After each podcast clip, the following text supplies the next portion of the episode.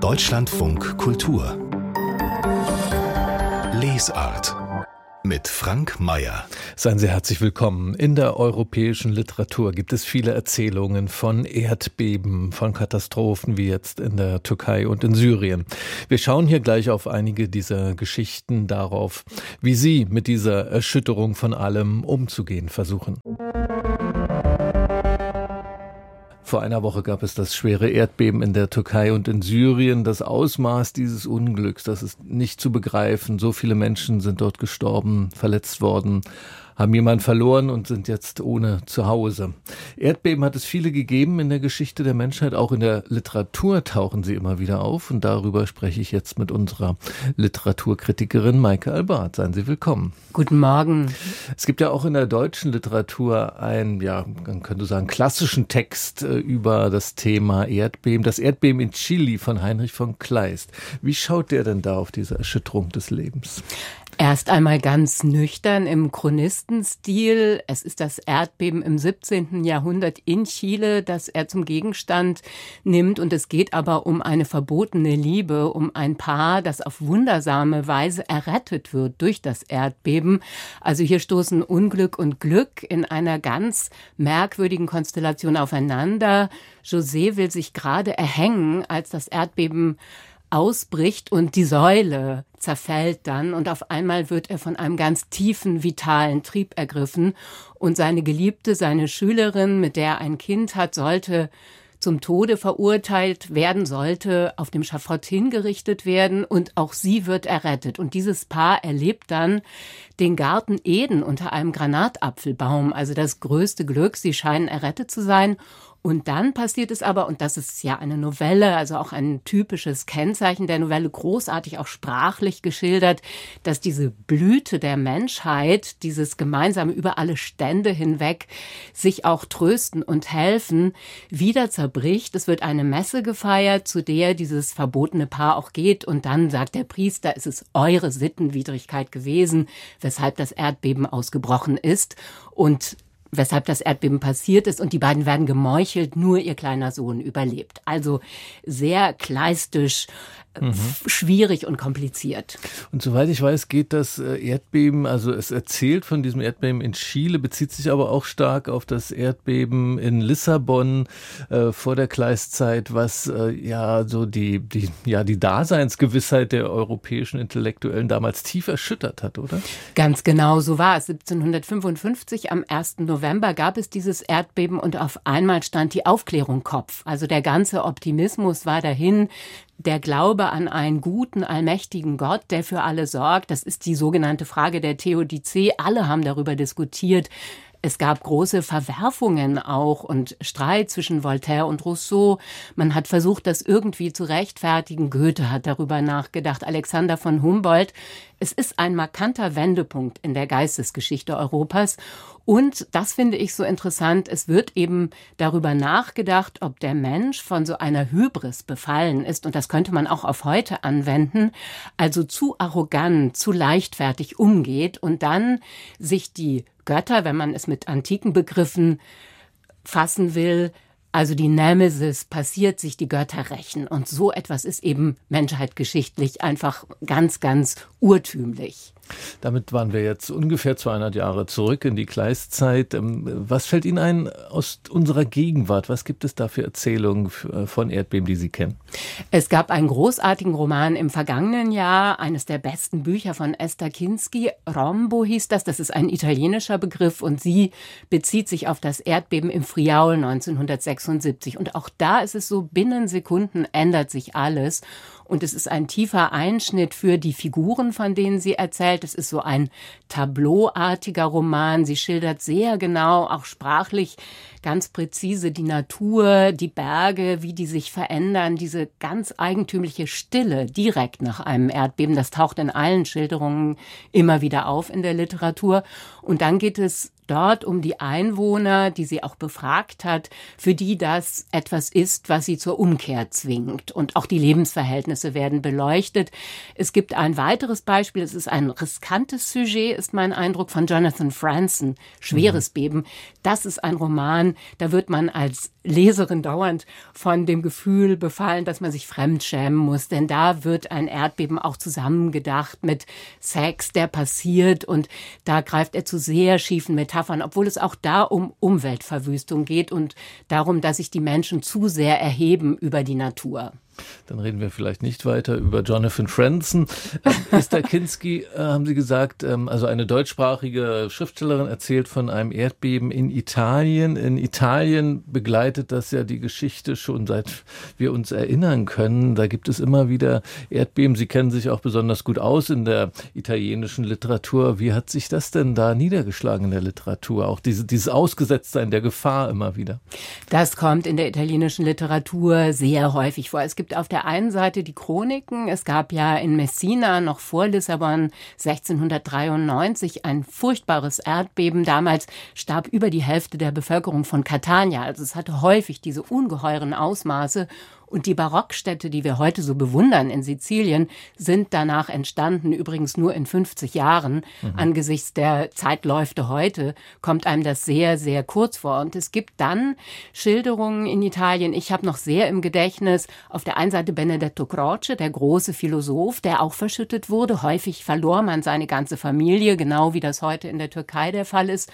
Und das führte offenkundig die Menschen auch dazu, dann auf einer anderen Ebene nachzudenken über das Wesen des Menschseins. Und von Silone gibt es eine sehr eindrucksvolle Schilderung über diesen Kalknebel. 1915 war das in den Abruzzen, der über allen Häusern liegt und auf einmal ist binnen Sekunden alles anders. Auch der Wucherer hält vergeblich seine Hand auf und alle sagen zu ihm, friss doch deine Steine.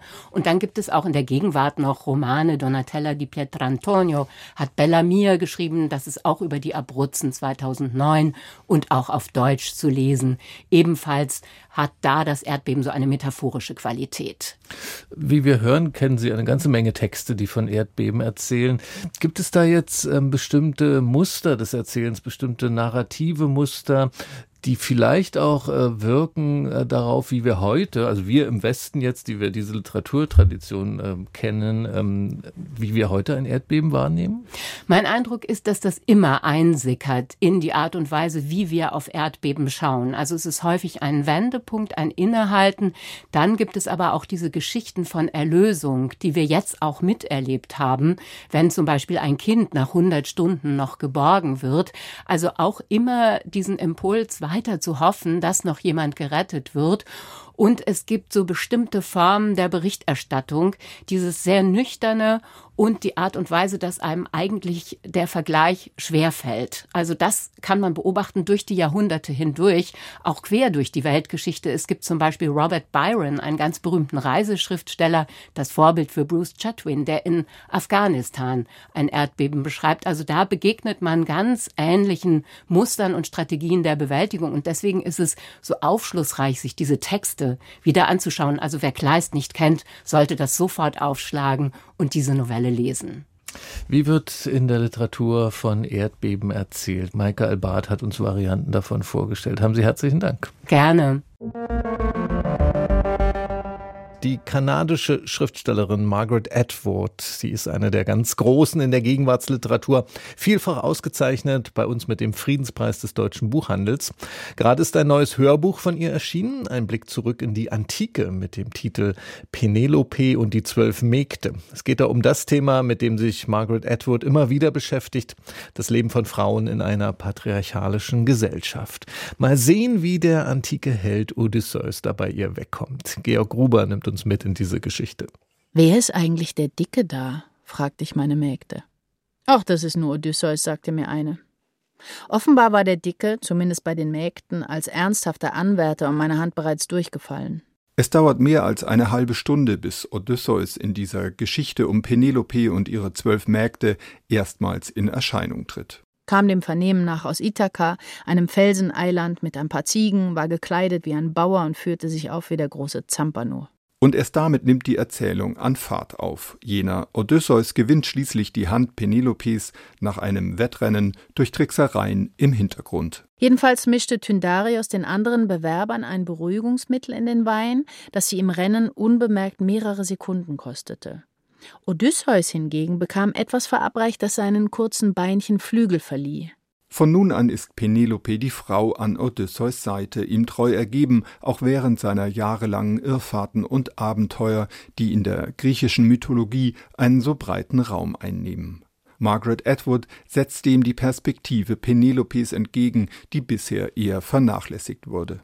Die Schauspielerin Nina Kunzendorf spricht diesen Text mit einer Mischung aus Ironie und gekränktem Sarkasmus. Eine Idealbesetzung. Hervorzuheben ist die Geschichte, wie er als entflohener Sklave verkleidet Troja ausspioniert und auch mit Helena persönlich gesprochen hatte. Nun ja, es ist nur ein Lied, aber angeblich wurde er bei dieser Gelegenheit von Helena gebadet und geölt. Was ich nicht so gerne hörte. Penelope erzählt in der Rückschau vom Hades aus. Ihr Leben ist auch eine Emanzipationsgeschichte. Sie behauptet sich auf Ithaka und kümmert sich in Odysseus Abwesenheit um die Verwaltung der Besitztümer. Und sie hält mit Hilfe ihrer Mägde eine Horde von Freiern in Schach, die sie regelrecht belagern. Denn wenn Odysseus verschollen bliebe, wäre sie als Witwe eine gute Partie. Erst waren es nur fünf, dann zehn, dann fünfzig. Je mehr von ihnen da waren, desto mehr kamen nach. Niemand wollte sich die immerwährende Party entgehen lassen, auf deren Höhepunkt der große Jackpot winkte.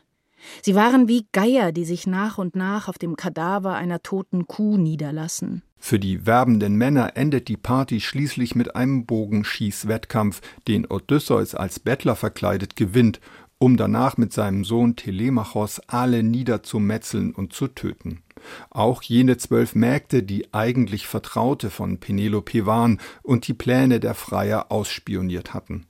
Auch das Schicksal dieser Mägde interessiert Margaret Atwood. Könnten wir nicht statt der zwölf Mägde auch die zwölf Mondjungfrauen gewesen sein, Gefährtinnen der Göttin Artemis, der jungfräulichen, strengen, männermordenden Göttin des Mondes und der Jagd? Und könnte es nicht sein, dass unser würdeloses Ende in Wahrheit der rituelle Opfergang ergebener Priesterinnen war, die lediglich ein göttliches Gesetz erfüllen? Am Ende dieser überzeugend inszenierten Lesung, die abgesehen von den immer wieder auftauchenden Stimmen der Mägde allein von Nina Kunzendorfs Präsenz lebt, ohne Musikeinspielungen, am Ende also finden sich alle in der Unterwelt wieder.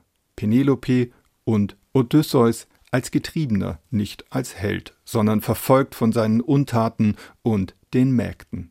Sie lassen ihm nämlich keine Ruhe. Sie verursachen ihm einen tiefen Schmerz. Sie treiben ihn vor sich her, dass er sich weit, weit weg wünscht. Irgendwohin, wo sie nicht sind, oder er nicht mehr der ist, der er ist, sondern ein anderer. Penelope und die zwölf Mägde ist eine feministische Umdeutung des Mythos und eine Geschichte über die Macht derjenigen, die sonst vergessen und übergangen im Schatten stehen. Das Hörbuch Penelope und die zwölf Mägde nach dem Roman von Margaret Atwood, das ist im Hörverlag erschienen auf vier CDs, der Preis 18 Euro. Deutschlandfunk Kultur Buchkritik es gibt eine lange Reihe von Romanen in vielen Sprachen, die von Einwanderung erzählen, vom Leben in einem anderen Land. Das neue Buch von Sanjeev Sahota gehört dazu. Der Schriftsteller lebt als Nachkomme indischer Einwanderer in Großbritannien. Er lehrt dort kreatives Schreiben. Für eines seiner Bücher wurde er ausgezeichnet mit einem europäischen Literaturpreis. Sein jüngster Roman heißt jetzt Das Porzellanzimmer. Das ist sein erstes Buch, das ins Deutsche übersetzt wurde. Und das hat unsere Redakteurin Stefan Stefanie von Oppen für uns gelesen. Guten Tag, willkommen. Ja, guten Morgen. Das Porzellanzimmer, was ist das denn für ein Zimmer mit viel ja. Porzellan? Ja, unter anderem auch. Also es handelt sich um einen Raum in einer Farm im indischen Punjab der 120er, 30er Jahre, also in der Kolonialzeit. Und darin leben Meha und zwei weitere junge Frauen, eigentlich noch Mädchen, die mit den Söhnen des Hauses verheiratet sind. Und das Und das Pikante ist, dass keine von ihnen weiß, mit welchem Sohn sie verheiratet ist. So streng waren sie verkleidet äh, oder verschleiert bei der Hochzeit. Und dieses Zimmer heißt Porzellanzimmer, weil dort die Aussteuer der Schwiegermutter untergebracht ist. Und diese Schwiegermutter, May, führt ein herrisches Regiment auf dem Hof. Sie weiß, nur sie weiß, welche Frau zu welchem Sohn gehört und sie bestimmt, wann und welche der drei nachts zu ihrem Mann geführt wird. Und auch das geschieht tief verschleiert und im absoluten Dunkel. Und natürlich geht es darum, dass ein Sohn gezeugt werden soll. Naja, und tagsüber gehen diese Mädchen streng von den Männern getrennt ihrer Arbeit nach, erhaschen allenfalls mal einen flüchtigen Blick auf sie, reden aber permanent über kaum etwas anderes. Und Meha, die Hauptfigur, findet ihren Weg aus diesem System, aus diesem Porzellanzimmer auszubrechen und verliebt sich ausgerechnet in einen Sohn, der ihr gar nicht zugedacht ist. Und die beiden planen schließlich die Flucht. Und äh, die Flucht äh, führt das, das Paar dann nach Großbritannien? Wird das Buch dann auf die Weise zu einer Geschichte vom Auswandern und Einwandern? Ja, jetzt muss ich aufpassen, dass ich nicht zu so viel verrate, sonst will ich nicht spoilern. Äh, nein, die beiden gehen nicht nach England, vielmehr, und so viel sei verraten, ihre Liebesgeschichte nimmt einen tragischen Verlauf. Es ist dann erst die Tochter von Mehas Sohn, die nach England geht. Und da kommt die, dann die zweite Ebene des Romans ins Spiel, also ein zweiter Erzählstrang. Der Urenkel von Meha kommt 70 Jahre später mit 18 zu seinen Verwandten in den Punjab und verlebt einige Monate genau auf der Farm, wo Meha in dem Porzellanzimmer eingesperrt war. Und diese Geschichte wird aus der Perspektive des inzwischen gealterten Urenkels rückblickend erzählt und man erfährt, dass dieser Urenkel als Kind von Einwanderern sehr, Einwanderern sehr darunter gelitten hat, wie seine sehr hart arbeitenden Eltern, die ihm, eben ihm ein besseres Leben ermöglichen wollten, permanent diskriminiert und wurden und unter Rassismus gelitten haben. Das sind ja jetzt ähm, sehr, sehr verschiedene Welten. Also ich hänge auch immer noch an dieser unheimlichen Szenerie mit diesen ähm, zueinander geführten Männer und, und, Frauen da im alten Indien und jetzt 70 Jahre später die Handlung, das so miteinander zu verschränken. Funktioniert das? Ja und nein. Ich muss sagen, dass ich zunächst völlig irritiert war, als ich plötzlich aus der Welt von Meha und dem Porzellanzimmer, wo sich auch eine tolle Dynamik zwischen diesen drei jungen Frauen entwickelt, in eine ganz andere Szenerie mhm. hineinkatapultiert wurde. Und es fiel mir gar nicht leicht, mich darauf einzulassen, zumal diese Geschichte mir deutlich schwächer erschien. Aber die, für die Botschaft des Romans ist sie von großer Bedeutung. Der Urenkel ist nämlich nach Indien sozusagen zu seinen Wurzeln zurückgekehrt, um sich von seiner Drogensucht zu befreien. Und diese Drogensucht hat etwas mit seiner Traumatisierung als Kind von Einwanderern daran zu tun. Da stecken eben nicht nur die Traumata der eigenen Eltern, sondern auch eben schon die davor, also unter anderem seiner Urgroßmutter dahinter. Und er wiederum verliebt sich in eine ähm, Frau, die dort auf dem Land ihm begegnet, die Ärztin ist und ähm, eben nicht mehr so wie ihre Urgroßmutter völlig dieser Tradition äh, ver verpflichtet war. Und äh, Gleichzeitig erfährt man auch, dass da auf dem Land auch vieles immer noch sehr in den Traditionen verhaftet ist. Wenn Sie jetzt von Botschaft sprechen, zucke ich ein bisschen zusammen, was einen Roman angeht. Ist das, äh, hat der Roman denn auch einen botschaftsmäßigen Ton? Wie ist das erzählt? Äh, nein, das kann ich nicht behaupten. Also ich finde ich finde ihn schon wirklich ganz hervorragend erzählt. Also so, so, hat, erzähl, ähm, so hat er erzählt die Geschichte ähm, ja fast wie ein Kammerspiel. Also was sicher auch diese Gefängnisartigkeit der Situation unterstreicht, mhm. aber das ist nicht penetrant, äh, dass er das so ausführt. Und er hat eine großartige Fähigkeit, einem Bilder in den Kopf zu zaubern, seine Charaktere zu entwickeln, manchmal indem er nur kleine Gesten, Reaktionen, Blicke, Gedanken beschreibt. Und es gibt auch sehr starke Dialoge. Und so groß auch die Enge ist, umso lebendiger zeigt sich eben das Innenleben, besonders von Meha. Aber ich hatte ja schon erwähnt, die Geschichte, diese zweite Ebene der Geschichte, die ist tatsächlich ein bisschen schwächer und die hat an manchen Punkten mhm. vielleicht doch auch ein bisschen was Pädagogisches, ja. Und ähm, bei dem Kammerspiel, von dem Sie sprechen, also auf der historisch älteren Ebene, äh, bekommt man da auch was mit vom Kontext rundherum oder spielt das eigentlich auch keine Rolle für das Buch? Ja, der wird so andeutungsweise bekommt man das mit. Also da brauen sich im Hintergrund Aufstände gegen die Kolonialmacht zusammen. Das lässt der Autor immer mal wieder durchklingen. Aber wie gesagt, dieses Kammerspielartige Setting führt eben dazu, dass man trotzdem äh, wie in einem Brennglas tiefe Einblicke bekommt in die damalige und in die heutige indische Gesellschaft. Und man braucht eben wirklich nur so andeutungsweise dieses historische Setting, um irgendwie zu verstehen, worum es eigentlich geht. Sagen Sie uns noch kurz zum Schluss, was haben Sie denn jetzt mitgenommen aus diesem Buch?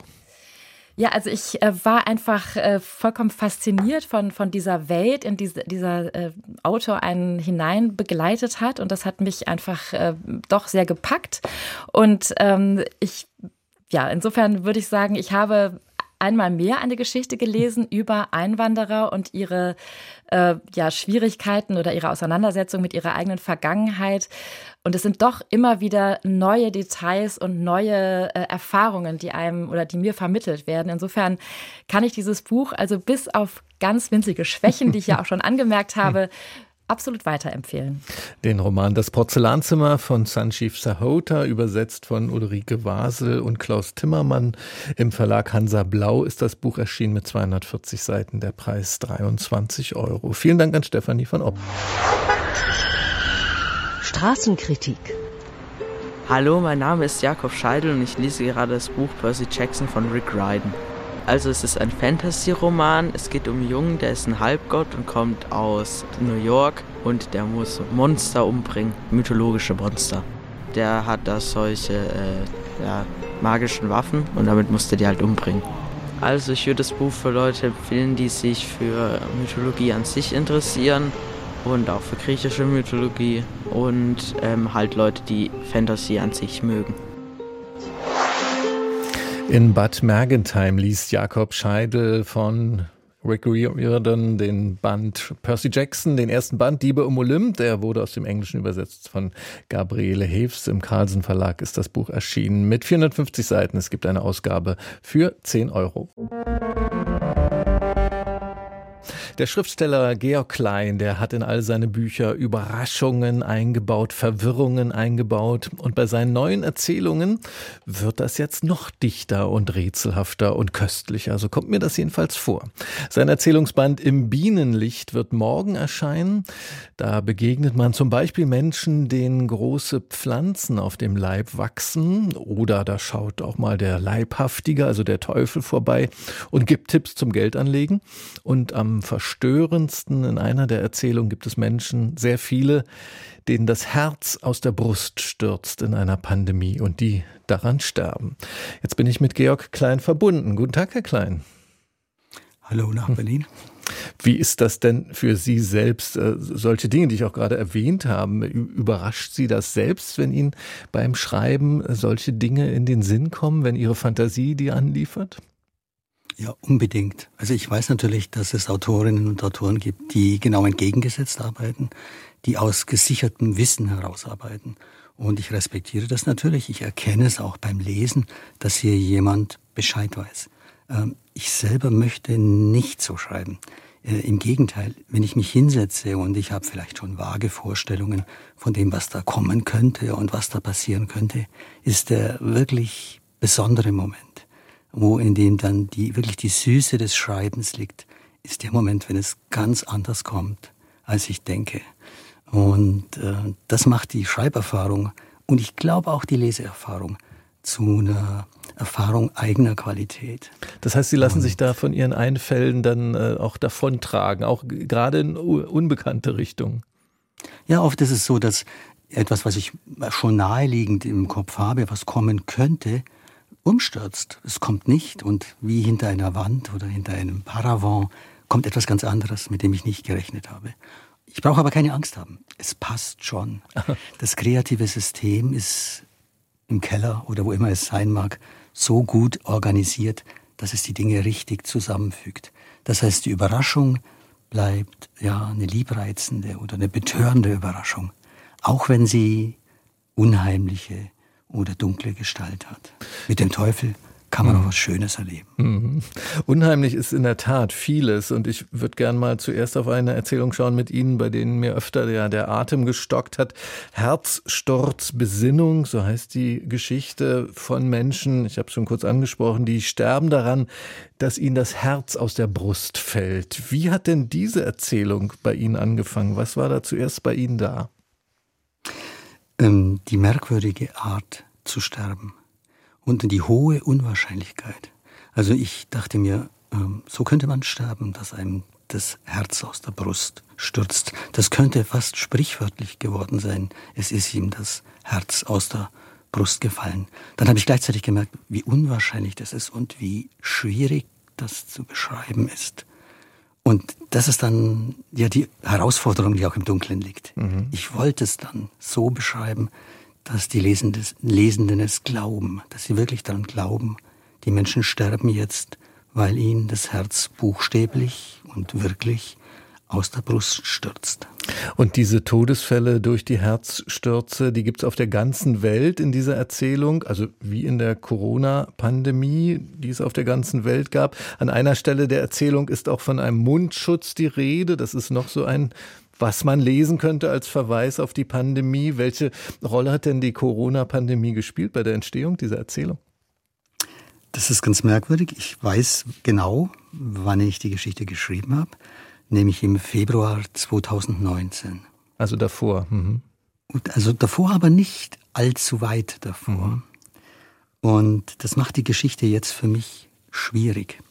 Also die ist mir sehr wichtig. Sie ist auch für mich eine sehr intime Geschichte, wo ich viel von dem, was meine Autorschaft ist, preisgebe. Ich habe aber nicht gewusst, dass sie schon bald in diesen Energiestrudel kommt. Und äh, deswegen bleibt sie jetzt äh, eine besondere Geschichte. Ich habe schon öfters über Seuchen geschrieben, also auch in meinen Romanen kamen große Seuchen, große Infektionskrankheiten vor, aber nicht in dieser Art und Weise. Ich, das muss sich jetzt eigentlich bei den Lesern entscheiden. Ich mhm. werde die Geschichte auch demnächst nochmal vorlesen in Berlin und dann mache ich die Erfahrung selber nochmal, dass jetzt nach Corona eine ganz andere solche Bahn greift.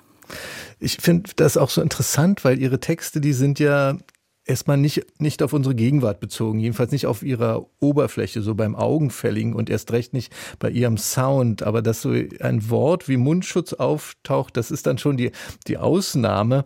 Ähm, was bedeutet Ihnen eigentlich für Ihre Texte sowas wie, wie Zeitgenossenschaft oder Gegenwartsverbundenheit? Es gibt einen, einen großen Feind auf diesem Gebiet und das ist eben die sogenannte Aktualität. Also wenn mir jemand sagt, etwas in meinen Geschichten sei hochaktuell, dann läuft mir ein leichter Grusel über den Rücken. Denn es ist dann so, als wenn die Literatur sich bei anderen Formen der Wirklichkeits, ja, der Wirklichkeitserzeugung anlehnt oder dort unterschlüpft.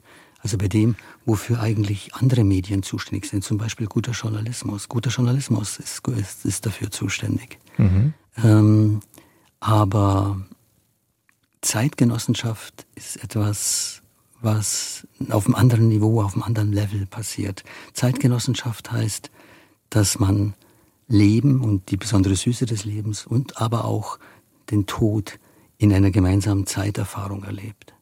Deswegen ist Zeitgenossenschaft äh, für mich etwas, was ich hochschätze und auch sehr beachte, im Unterschied zur Aktualität. Aktualität enthält äh, Gefahr. Lassen Sie uns das auch vielleicht auch nochmal anschauen auf eine andere Weise über Ihre Sprache. Ähm, ich habe mir mal einen Satz äh, rausgegriffen aus einem Ihrer Texte. Der Satz lautet, ich lese den mal vor, ganz kurz ist er, Alleine der Firnis des Industriemondscheins mildert unsere Missgestalt. Ein Satz aus einer ihrer Erzählungen, aus der ersten gleich in diesem Band. Da hat man ja erstmal so wenig gebräuchliche Wörter wie Firnis zum Beispiel, dann diese interessante Zusammensetzung Industriemondschein und äh, diesen Stabreim zwischen mildert und Missgestalt, also lauter Effekte, die ihre Sprache auch so wegrücken von der Gegenwartssprache, von der Alltagssprache. Und ich habe mich auch so gefragt, wenn Sie diese, ja, diese Fremdheit herstellen in der Sprache, müssen Sie da auch aufpassen, dass es nicht zu fremd wird, dass es zu weit wegrückt von unserer Zeit? Das Problem ist, es geschieht völlig unwillkürlich.